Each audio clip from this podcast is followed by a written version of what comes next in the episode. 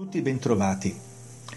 L'episodio del roveto ardente del terzo capitolo dell'Esodo, che apre la liturgia della parola di questa terza settimana di Quaresima, mi consente di fare alcune considerazioni da condividere e da correlare poi alla pagina del Vangelo.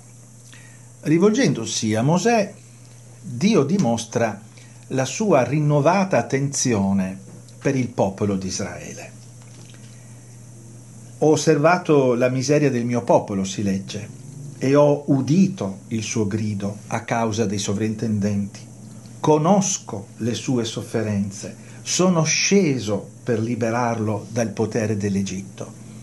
Ecco, questo movimento verso il basso di Dio ci conferma che il mondo è segnato dalla sofferenza e dalla fragilità.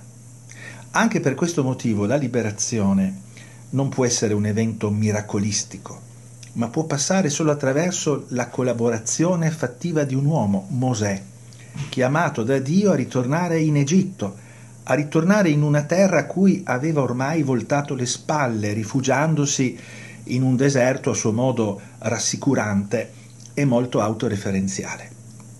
La chiamata del roveto ardente, a cui Mosè contrappone molte resistenze e obiezioni, è anche l'inizio della sua conversione, coincidente con la sua fruttuosa missione di liberatore nel nome del Dio di Abramo, di Isacco e di Giacobbe. L'ineluttabile condizione fragile dell'umanità, vessata dalla violenza e dalla precarietà, è tema che ritroviamo anche inizialmente nel tredicesimo capitolo di Luca.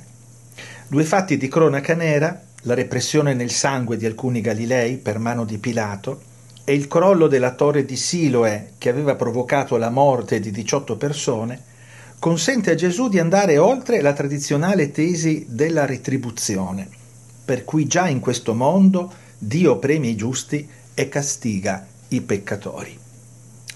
Che una disgrazia capiti agli altri e non a me non deve rassicurarmi farmi credere che le disgrazie sono punizioni divine. Siamo tutti peccatori e siamo tutti chiamati alla conversione. Gesù, nuovo Mosè, nuovo traghettatore dalla morte alla vita, che non ha rifiutato la fragilità del mondo e la morte, con la parabola del fico sterile ci invita a non crogiolarci nelle false sicurezze, nelle effimere consolazioni e a portare frutto, a comprendere il senso della nostra esistenza. Anche noi siamo chiamati e anche per noi c'è una missione da compiere, c'è un Egitto verso cui tornare per testimoniare la liberazione del Signore Gesù, testimoniare un regno di giustizia per la maggior gloria di Dio. Su questo tema molto complesso della condizione fragile dell'umanità, così scriveva il biblista Paolo De Benedetti. Il male, come sofferenza, mi rimanda al mistero della fragilità.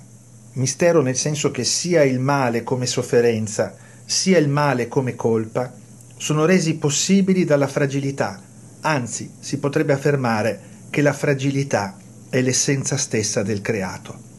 E non solo del creato, di quello che una volta si chiamava con molta fiducia l'essere partecipato ma, come narra l'antico mito cabalistico dello Zimzum rinarrato da Jonas, anche di Dio, perché egli non può più essere come colui che vide tutto ciò che aveva fatto ed ecco era molto buono.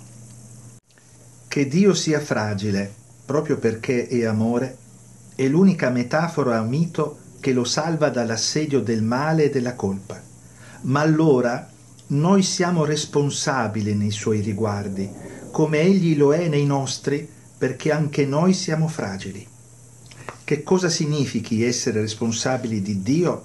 Lo si comprende se si rammenta l'immagine e somiglianza che legano l'uomo a Dio.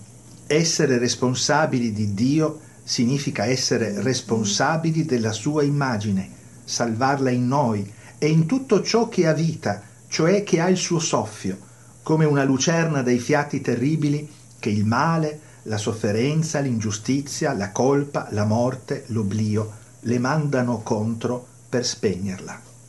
salvarla anche senza capire. Hillel diceva, non dire che una cosa non si può capire, perché infine sarà capita. A tutti buona domenica.